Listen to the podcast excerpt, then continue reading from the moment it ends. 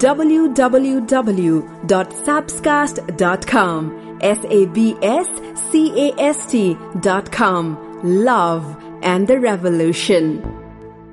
स्थानीय तहको निर्वाचन नजिक आइरहँदा रूपन्देहीका मतदाता पनि यति बेला आफ्नो ठाउँमा को को उम्मेद्वार बन्दैछन् भनेर जान्न उत्सुक छन् शहर बजारदेखि गाउँ गाउँसम्म चुनावी चर्चा चुलिएको छ बीस वर्षपछि हुन लागेको स्थानीय चुनावको माहौल देखेर बुटोलका सर्वजित केसी दङ्ग पर्नु भएको छ।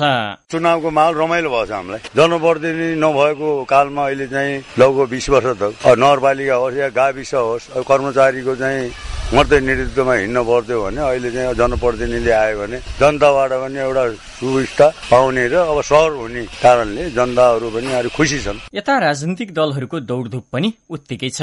चुनावी रणनीति बनाउन ठाउँ ठाउँमा दिनहु जसो दलहरूको बैठक तथा भेला भइरहेका छन्। नेपाली कांग्रेसका जिल्ला सभापति अब्दुल रज्जाकले स्थानीय निर्वाचनलाई लक्षित गरेर पार्टीका विभिन्न तह र भातृ संस्थाहरूको भेला तथा सम्मेलन भइरहेको जानकारी दिनुभयो। चुनावलाई मध्यनजर गरेर लगभग एक महिना भन्दा बढी भइसक्यो हामीले। पुरा गाउँ भेला वडा भेला नगर भेला क्षेत्र भेला मतदान केन्द्र भेला। पार्टीको पनि गरायौँ संघ इच्छुक संघको पनि महिला संघ तरुण दल लगायतका संस्थाहरूलाई हामी भेला गराइरहेका छौँ। र साथीहरूमा एउटा ऊर्जा थपेको छ र गाउँपालिका नगरपालिकामा धेरै साथीहरू आकांक्षी हुनुहुन्छ चाहिँ चुनाव लड्नको लागि। केही दिनमा हामी जिल्ला कासिन्दी बैठक गरेर प्रत्येक वार्डमा नगरमा गाउँमा गएर चाहिँ उम्मेद्वार छनौट गरेर पार्टीको जुन निर्णयहरू भएको छ केन्द्रले निर्णय गरेको छ। त्यो निर्णय प्रक्रिया अनुसार हामी सर्वसम्मतिबाट उम्मेद्वार चयन गर्नेछौ। नेकपा एमाले पनि चुनावी अभियानका लागि विभिन्न गतिविधिहरू जारी राखेको छ। केही दिनभित्रै पार्टीको तर्फबाट उम्मेद्वारको टुङ्गो लाग्ने एमाले जिल्ला अध्यक्ष शिव सुवेदी बताउनुहुन्छ।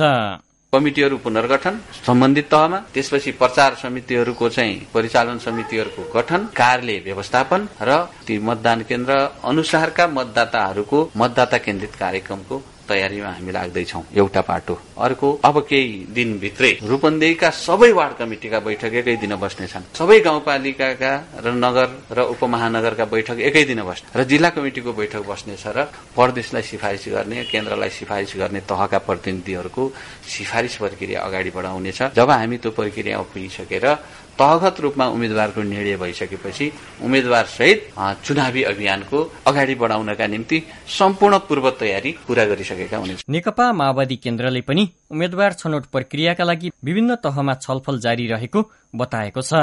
सो पार्टीका पोलिट ब्युरो सदस्य माधव शर्मा। सबै नगरपालिका गाउँपालिकाका चाहिँ पार्टीका कमिटिहरूका सम्मेलनहरू सम्पन्न भइसकेका छन्। उम्मेद्वारीहरूको चयन गर्ने प्रक्रियाको थालनी भएको छ। वडा स्तरबाट चाहिँ प्रतिनिधिहरूको सिफारिस गर्ने मतदाताहरू कति छन् अरू पार्टीका कति छन् यो सबै प्रक्रियाहरू मिलाउनको निम्ति हामीले निर्देशन गरिसकेका छौं। जनताको पक्षमा दृढतापूर्वक उभिने पपुलर नेताहरूको बारेमा छलफल चलिरहेछ। अब वडाबाट सिफारिस भएर नगरपालिका गाउँपालिका मा आइसकेपछि गाउँपालिकाले अनुमोदन गरेर माथि पठाउँछ। माथि पठाइसकेपछि हामीले त्यसको तयारी तीव्र गतिमा अगाडि बढाएका छौं। सोह्रवटा स्थानीय तह रहेको रूपन्देहीमा बुटोल उपमहानगरपालिकाको चुनावले अझ बढ़ी चर्चा पाएको छ। दुई हजार उनपचास सालको स्थानीय निर्वाचनमा नेपाली कांग्रेस र दुई हजार चौवन्न सालको चुनावमा एमाले तत्कालीन बुटोल नगरपालिकाको नेतृत्व आफ्नो पोल्टामा पारेका थिए। अहिले बुटोल क्षेत्र विस्तार भई उपमहानगरपालिका भएको छ। यो पटक नेकपा माओवादी केन्द्र समेत प्रतिस्पर्धामा आएको छ। तर मुख्य प्रतिस्पर्धा भने कांग्रेस र एमाले बीच नै हुने अनुमान गरिएको छ। बुटोलको नेतृत्व हात पार्न पूर्व नगर प्रमुख नगरदेखि जिल्ला तहका नेता र व्यावसायिक अगुवासम्म उम्मेद्वार बन्ने चर्चा छ।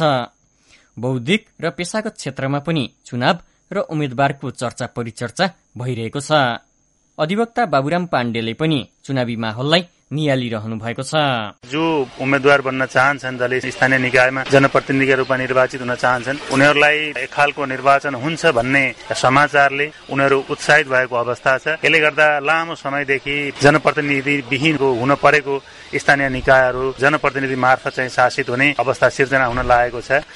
सबैले आफ्नो किसिमको दावेदारी आफ्नो ठाउँमा आफ्नो गच्छे अनुसार दावेदारी प्रस्तुत गरिराखेको दावेदारीका निम्ति बार्गेनिङ गरिराखेका सन्दर्भहरू समाचारमा सुनि सुनिएका छन् कोठे बैठकमा सुनिएका छन् चिया पसलहरूमा सुनिएका छन् रेस्टुरेन्टहरूमा सुनिएका छन्। बुटोल उपमहानगरपालिका बाहेक रूपन्देहीमा पाँचवटा नगरपालिका रहेका छन्। बुटोल पूर्वको देवदह पश्चिमको सैना मैना दक्षिणका तिलोत्तमा नगरपालिकाका साथै सिद्धार्थनगर नगरपालिका र लुम्बिनी सांस्कृतिक नगरपालिकामा पनि चुनावी चहल पहल तीव्र बनेको छ।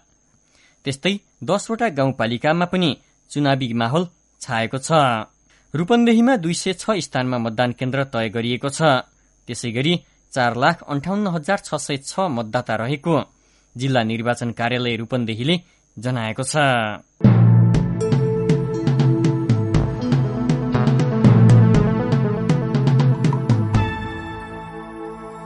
www.sabscast.com S A B S C A S T dot com. Love. And the Revolution.